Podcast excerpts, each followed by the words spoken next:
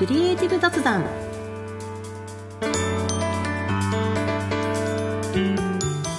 皆さんはじめましてフルヤンです。おなじみの方は毎度ご視聴ありがとうございます。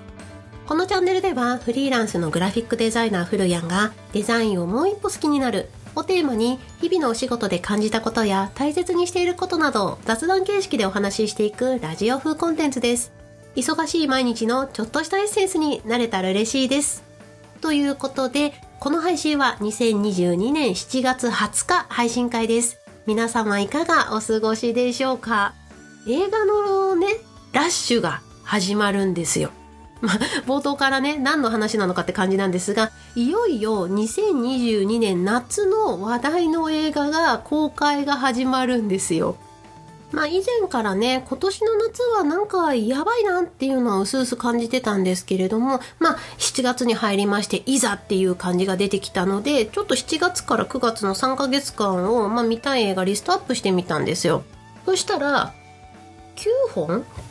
?9 本あったんですよ。映画9本でって感じなんですが、まあ、ちなみにね参考程度にちょっとリストアップしてみますと,、えー、とまずは「エルビス」「キングダム2」「ジュラシック・ワールド」「ワンピース・レッド」「劇場版ツルネ」「劇場版歌のプリンス様」「移動事例は音楽隊」「アキラとアキラ」「ガリレオ」っていう感じで、まあ、ちょっと一部ね私のオタク部分が垣間見れる作品もあるんですけれどもこれで9本。いや見れるのかってっていうね あの細かく上げればまだまだ見たいのはあるんですけれどもまあでもやっぱり話題作はできれば映画館で見たいなっていうような感じなんですよね。さらに年内でっていう単位でリストアップしていくと今年はまだまだ話題作がかなりあるんですよね。まあ、有名どころで言うと、えっ、ー、と、新海誠監督の最新作だったりとか、あとは年末にあるスラムダンクありますので結構今年は映画の当たり年だなっていう感じですね。まあこれをね、全部見るってなると、まあ金銭的にも体力的にも追いつけるかはちょっとわからないんですけれども、まあ少なくともこの夏のね、話題作はできるだけ見たいなと今意気込んでいるフルヤンでございます。まあ以前ね、名探偵コナンの映画見てもう大興奮でこの配信でもお話ししてたんですけれどもこの9本の中にも、まあ、これはっていうトピックがあったらこのポッドキャストでもお話ししていこうと思いますのでぜひお楽しみにしてくださったら嬉しいです。では改めましてこのチャンネルでは私フルヤンがデザインをもう一歩好きになるをテーマにお送りしていきますまたこのチャンネルでは皆さんのメッセージも募集していますあなたのデザインに関するつぶやき、ぼやき、古谷への感想、知った激励などなど、この他お話ししてみたいこと何でも気軽にお待ちしています。メッセージは、ポッドキャストの概要欄にあります Google フォームからお送りください。また、インスタグラム、ツイッターなど SNS 経由でも随時受け付けています。では、今回も古谷のクリエイティブ雑談スタートです。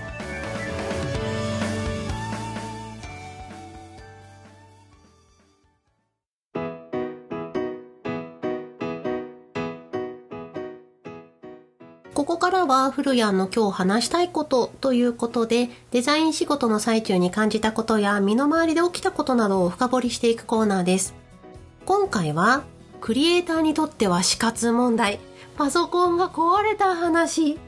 についてお話ししていこうと思います。そうなんですよ。壊れたんですよ。私のパソコン。まあ、現在はね修理から戻ってきてあの無事に使えるようになってはいますので聞いてくださっている方もまずはご安心してくださいね。まあ、ちなみに私のメイン PC は Windows を使ってるんですよ。Mac じゃないんですか？って聞かれること多いんですけれども、私はずっと Windows をまあメイン PC にしていて、サブ PC として MacBook Air を持ってる感じですね。お取引先としてもまあ特に支障ないですし Windows を使っている一番の理由としては私の夫、まあ、夫とがですね Windows にまあ詳しいんですよ。なので、セットアップとか、ちょっと不具合ある時には、パッと見てもらえるので、その便利さにね、まあちょっと、便利さって言っていいのか失礼なんですけれども、あの、まあそういったものに完全に甘えてる感じなんですよね。まあ次パソコン買い替える時は Mac にしたいなっていう気持ちももちろんあるんですけれども Mac だと俺はわからないよっていうふうに 毎度ね夫とっとからこう釘を刺されますので、まあ、ちょっと私はね二の足を踏んでるっていう形でございます。この間もね、あの、いつも通りにフォトショップを使って作業していたんですけれども、ちょっと重たいデータを使ってたんですよ。データ自体は2ギガぐらいあって、あの、しんどい案件だったんですよね。あの、しんどいっていうのは、こう、操作的にね、重くてしんどいっていうような話なんですけれども、フォトショップってソフト立ち上げるだけでかなりメモリ食うんですよ。Adobe の公式サイトにもその動作推奨環境っていうのが出ますので、まあ、詳しくね、メモリー分とか知りたい方はぜひご一読いただきたいと思うんですけれども、まあ、さらにそこに他にもいられだったりとか、Chrome だったりとか、必要なソフトっていうのはまあいろいろ開いていますので、まあ、Photoshop に開くデータで2ギガっていうのは結構ね、重めのデータなので、まあ、どうやってもパソコンの動作は遅くなる。まあ、これはしょうがないことですよね。で、ちょうどお昼前ぐらいかな、あの、作業がね、キリが良くなったんで、データに保存をかけて、まあ、ちょっと時間がかかるだろうから、あの、その間にお昼ご飯を食べに、あの、リビングの方に行ったんですよ。で、まあ、お昼食べて1時間後ぐらいかな、戻ってきて、まあまあ、さすがにね、保存も終わってるだろうから続きやるかって感じでパソコン見たら、もうパソコンの画面が青くなってエラーコードが出てるんですよ。Windows の画面が真っ青一面真っ青になることをブルースクリーンって言うんですけれどもこの青い画面になった時は Windows の OS に重大なエラーが生じてるサインなんです。でうわーと思って、まあ、しばらく経ってもね状況変わらないので電源ボタン長押しして強制終了してあの何度かね電源ボタン入れたんですけどもいやそこからはもうダメな感じになっちゃったんですよね。まあ、最初はパソコンにね、確かに負荷のかかる操作をしていたから、あららら、ちょっとね、あの、Windows ちゃん疲れちゃったかな、ごめんね、ぐらいに思ってたんですけれども、いやいや、どうやらそんな状況じゃないよっていうのがね、だんだん分かってきまして、電源ボタンを押しても OS 立ち上がるためのこのローディングがずっとぐるぐるぐるぐるしてて、一向に進まらないんですよ。まあ、もちろんねあの OS に入れないっていうことはデスクトップも開かないですしあのその中データとかもソフトももちろん立ち上がらないのでいやーデジタルのね媒体を扱ってる人間にとっては、まあ、こういうのは必ず来る瞬間ではあるんですけれどもそのブリブルースクリーン出てその後立ち上がらなくなった時は本当にもう生きた心地がしなかったですね。えー、もう何？仕事どうする？え納品大丈夫？そもそも中のあるデータどうすんの？どうしよう？どうしよう？っていうのがもう瞬間的にブワーッと頭駆け巡ってちょっとその場を動けなくなりましたね。ちょうどね、月末月初っていう一番バタつくタイミングでもありましたので、まあ、何せ納品しなきゃいけないのは2ギガの重たいデータっていうので、もう、もうっていう感じで。まあ、ただあのこの話をねまだまだ明るくこうやってね話せるっていうのは必要なデータが本体からサルベージできたからなんですよ。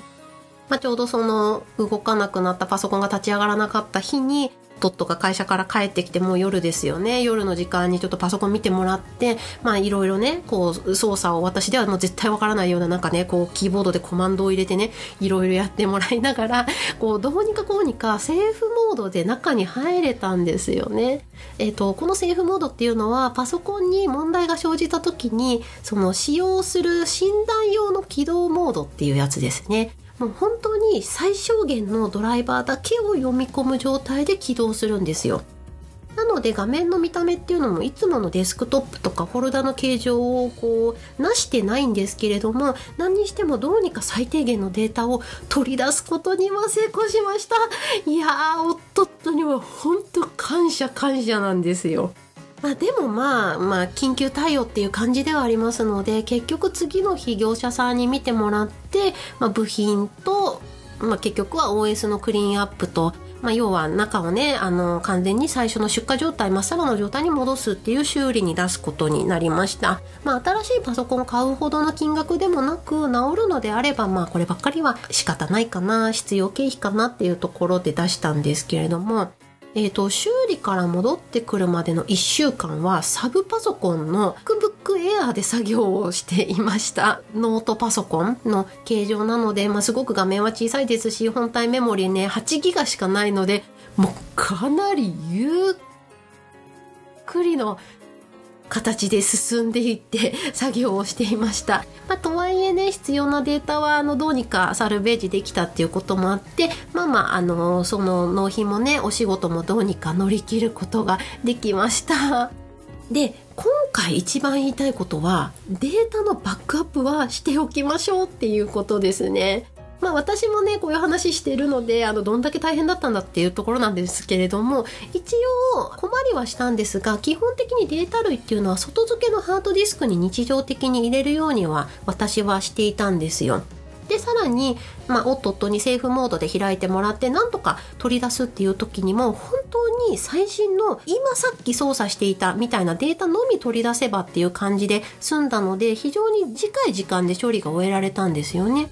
でこれが OS の直下に全部データがあるとかだったらやっぱり取り出すにもかなり時間がかかっただろうなっていうふうに思いましたしそのいつ止まるか消えるかわからない本体の状況だったのでデータはこの場所のこれとこれを取ればまず大丈夫っていうのが瞬時に自分の中でパッパッパって分かったのも結構良かったかなっていうふうに今思うとあるんですよね。なので今ですね配信を聞いてる皆さんも自分のパソコンの中身を思い浮かべて見ていただいて次このパソコンを開いた時に困るデータがあるのであれば外付けハードディスクだったりとかクラウド環境にバックアップをぜひ取っておいてください。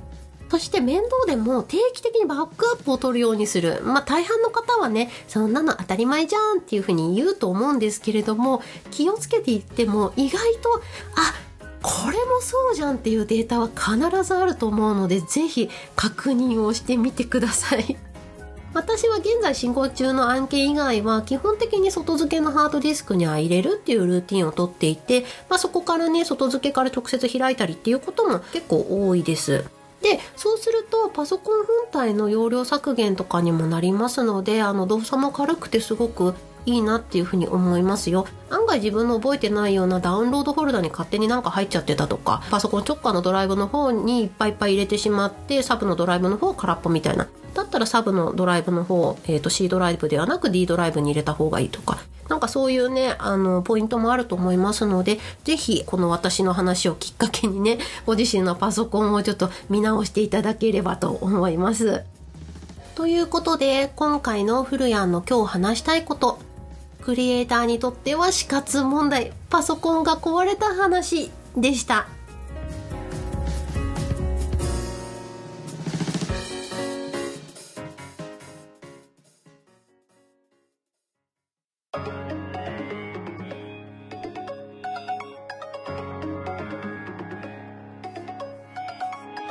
ここからはフルヤンの何でも質問コーナーということで皆さんからいただいたメッセージにお返事をしていきます。メッセージはポッドキャストの概要欄にあります Google フォームからお送りください。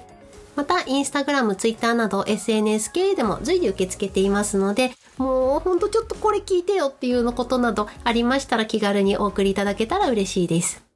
さて、今回は特定の方へのお返事ではなく、最近多くいただいている SNS の添削についてお伝えできればと思います。私はインスタグラムの運用を始めて間もなく1年経つくらいなんですけれども、えっ、ー、と、SNS アカウントの運用について教えてほしいだったりとか、SNS のプロフィール文の添削をしてほしいなどのお声を結構いただくんですよ。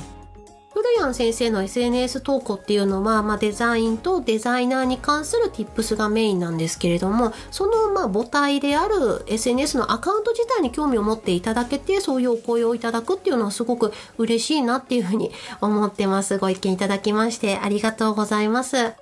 まあ、ツイッターにせよ、インスタグラムにせよ、私はこんなことやってますっていうのを知ってもらう窓口を作ることは、やっぱり必要不可欠ですよね。まあ、でもただただアカウントを作って投稿してるだけじゃ多くの人には見てもらえない。じゃあそれをどうやって知ってもらうか。っていうところは結構細かなねアカウントの設計だったりとかあとは努力と時間。っていうのが必要になりますのでね。うん。なのでこういったようなお話をしてるとこう簡単にね SNS のこう DM レベルのやり取りじゃどうしても終わらなくなってしまう。現状を踏まえまして私の個人レッスンの方にて SNS 運用相談っていうプランを開始してみました。お申し込みいただいた方の SNS アカウントを私がまあ拝見してですね、フィードバックを行うっていう形になります。例えば SNS 運用って何したらいいかわかんないなとか発信内容がこう合ってるか不安、うん、もう全然フォロワーが増えなくてやる気が出ないとかとかねあのいろいろあると思うんですけれども、まあ、そういったような形であの悩んでる方もしくは現在アカウントを持っていないこれから作りたいから相談に乗ってほしいなっていうのもあの全然大関係ですのでお困りの方はこの個人レッスンの SNS 運用相談っていうプランをご検討いただければ幸いです。ということで今回はちょっと短めなんですけれども古谷の何でも質問コーナーでした。